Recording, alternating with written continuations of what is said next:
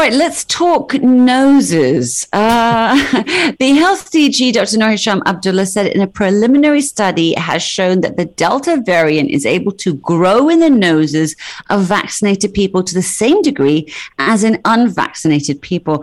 Uh, Dr. Rajbans, why is this study so concerning to so many healthcare professionals? I mean, the study that was done in, uh, I think, uh, US and uh, Finland, basically what it means you still can spread the virus. Earlier, we were hoping that people who are vaccinated won't be able to get the virus anymore. It won't be able to spread it to other people. But yeah. now we know you still can spread. Uh, so uh, vaccination doesn't mean you cannot not follow the SOPs. You must follow SOPs. But why the no I like, does it mean that we might not have symptoms of anything? We might uh, be protected from it, but we're we're carriers basically. Our, yeah, carriers. You can spread. I know a lot of time viruses like that. Sometimes if your immunity is better, you know, you might not able to get the disease. You might still be symptom free. That's why I talk about a lot of asymptomatic patients. Yeah, yeah. But you still can yeah. be a carrier and mm. spread to others. So this is still important. That's why you still need to make sure that you follow, you know, wear all the masks and follow all the mm. SOPs. So, Doc, knowing what we know about Delta so far, will vaccinations and mask wearing still prove effective in ensuring we don't get infected with it? I mean, yes. I think uh, you know, mask wearing and keeping the SOPs distance are important because you don't want to get exposed to the virus virus because now you know even if you're vaccinated, you still can pick up the virus and become a carrier. Mm. Uh, and vaccinations is definitely proven. I mean, the last three months, I've seen so many patients in my hospital, and we see the difference between people who are vaccinated and people who are not. Those who are vaccinated definitely get milder symptoms, milder disease, whereas the unvaccinated people can go very fast into category four and five, and even mm. you know get severe disease with lung damage, even die from the COVID. So I think it's really, really important that you must vaccinate yourself. Vaccine specialist Dr. Ajit Pal Singh Raina uh, says a third dose of the COVID 19 vaccine given six months after the second dose can lead to a strong three to five fold boost in immune response. Wow. So, Doc, will this work with all the vaccines? I mean, how does it work? I think it's going to work with all the vaccines. You know, they, they looked at uh, most of the vaccines and they found that the same thing is happening that uh, seems to boost the response better. I mean, they are talking of boosters all over the world now. Mm. And uh, its question is when is the booster? Our normal like the flu vaccines we're looking at it uh, you know once a year before. And uh, so whether where are we with the covid is it going to be six months eight months is it going to be one year? So i think to wait and see. I mean his uh, paper talks about after six months right? So uh, so they have to mm. wait and see because uh, soon every one of us will be in the six month period anyway. So do we need a third dose? So uh, hopefully in the next one two mm. months things will be much more clear for i'm very concerned about astra because you got like pretty harsh reactions to the vaccine exactly I haven't even had my second one yet. Yeah. But but yeah. Doc, how does it actually work? This idea of sort of the booster shot and you know uh, boosting the immune system. Yeah, I mean that's a good question. The thing is that you know it's just your your immune system recognizing this as a foreign body again. So it's going to be a stronger immune response. It's like the third time you know you give a third dose. Now the immune system knows this is something definitely foreign and it's already prepared. Right. The first time it has an immune response, but now the third time it's going to give you, know, like he said, three to five more uh, five-fold boost in your immune response. So your immunity will be even better. Your antibody levels will be higher. I'm trying to figure out how you, do you mix and match? Because some in some cases some vaccines are just yeah, one shot, though, right? Yeah. So I was just thinking whether this the third dose. Uh, a lot of people are talking about, even among our doctors, you're talking. Can we take a different one? Let's yeah. say if I take an Sinovac, can I take uh, Pfizer? Or if I take mm. an Astra, can I go and take another different? Johnson and uh, Johnson vaccine? is just one shot. Mm. Yeah. So I think that's something again that we will see in the next few months. They'll be letting us know what is the best mm. option. So I think the first thing they're trying to do is finish. Let's finish the first round because a lot of people still not even done their first round. Yeah, yeah. And yeah. then we start looking at uh, what about the third dose. You know. So I think they're already looking at that now. And then uh, let's see. Especially the mm-hmm. Delta strain, they are seriously looking at giving a third dose. All right, let's talk about scalping, Doc. Uh, a sore scalp or scalp sensitivity can be caused by a number of different health issues and other problems. Something as harmless as dermatitis can lead to scalp soreness, or something more serious like an infection may be the cause. So, Doc, what is dermatitis and how do you treat it? I mean, it's a inflammation of the dermal layer in the skin, you know. So it's a, most time it's just an allergy. It's an allergy that uh, occurs uh, and could be begin to anything, you know, whether something local or whether something systemic that causes the allergy. And uh, so treatment will again depend on the, you know, the place. Uh, but it's again looking things like, you know, doctors will use steroid creams and uh, mm. you know, antihistamines and all some local applications of uh, creams. So this is what you do. But you know, again, in a allergic sort of a reaction, I think lifestyle again will play a role. You know, cutting down things that are full of toxins, chemical based, going more natural, mm. cutting down stress. All that might help relief. You know, sometimes all these, uh, uh, you know, whether it's uh, things like allergic rhinitis, asthma, eczema, dermatitis, all these are like the body reacting to something that is, you know, uh, causing a problem in the body. So right. inflammation is increased, free radicals are increased, and uh, so sometimes it could be just the thing you're eating, the stress you're having, all these things that are, you know, causing this mm. to come. You're probably prone for it, uh, you know, maybe genetically you already are prone to such things, uh, but uh, lifestyle will aggravate it.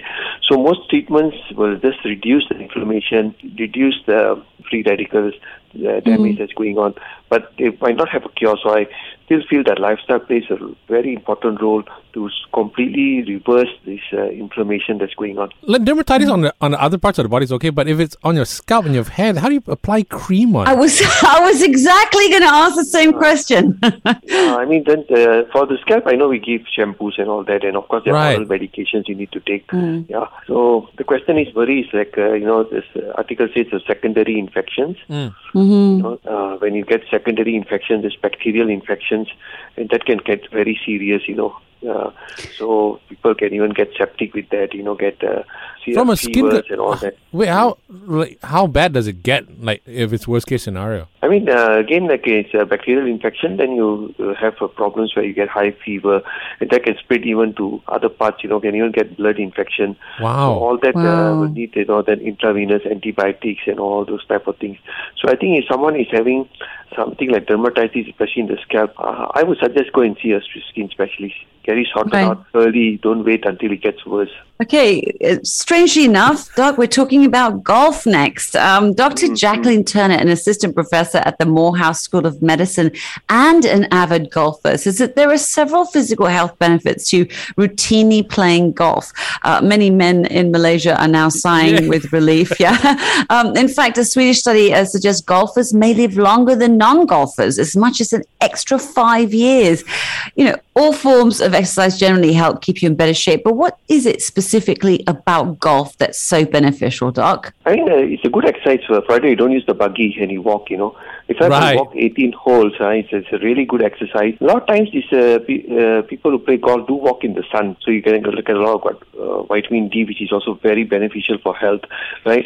The other thing about longevity is that, you know, stress is one uh, thing that causes, you know, shortened lifespans. So people who some play golf, you know, they are socializing with other friends, they, you know, enjoying themselves, stress gets reduced.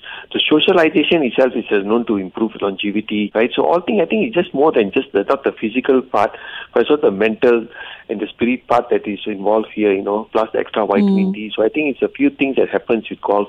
Uh, mm. But uh, like I said, you know, it's not uh, it's the walking.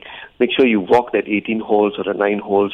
Make sure you, you don't play alone. You are with friends who are you know, so you're socializing, you're, you know, right, right. your mind, your. It's the whole package, basically. The whole package, yeah. Yeah. Otherwise, you're just going to take a buggy and go, and yeah. you're doing it alone. It might not be just as beneficial as someone who's you know walking and doing all the other things. Actually, mm. actually, it's the 18 hole packet. Anyway.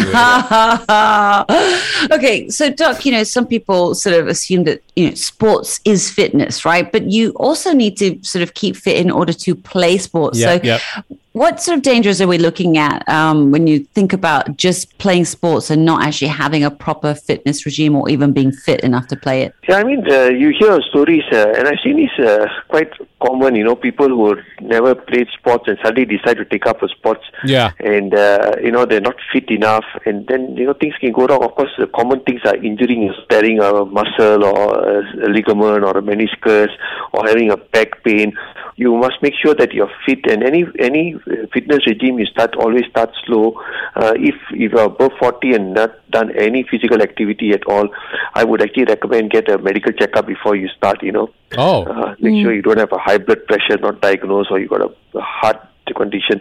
So at least get that done before you start activity. But even if you don't, just start slow. Simple way to do, I tell people is uh, just go for a walk, look at the time. The moment you walk and you find that you have to take a bit of a deeper breath, stop. Doesn't matter if one minute, two minutes, three minutes, just stop and go back. And then you next day you add on a 30 seconds and keep on adding on 30 mm. seconds until you reach maybe in one month you can probably do half an hour without worrying about small increments. Yeah. yeah. Right. You know, Doc, we're told, and this article says nothing beats breast milk for babies. It provides the nutrition they need, protection from digestive problems, and immunity to various illnesses. Yet, for something so natural, breastfeeding rarely comes naturally. I know that was my case. So, mm. Doc, I wonder if you could sort of go through some of the more common causes for a woman to have trouble either breastfeeding uh, or lactating. I mean, it depends on the, this thing. I think most of the time it's uh, just the emotional part of it, the fear of, you know, breastfeeding.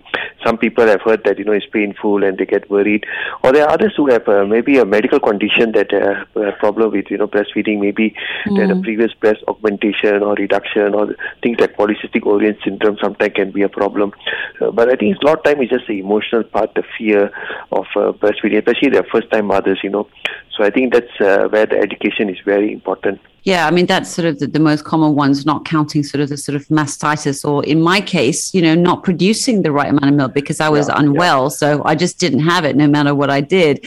Um, mm-hmm. And this is where this article um, mentions something that I actually tried, lactating consultants. You know, where they help new moms anticipate, overcome any hurdle on the road to breastfeeding success. Is, is this a common practice here in Asia? And can you walk us through exactly what they do? Yeah. Yeah, I think it's uh, the lactation specialist. I mean, here a lot of our uh, hospitals do have uh, you know consultants who help.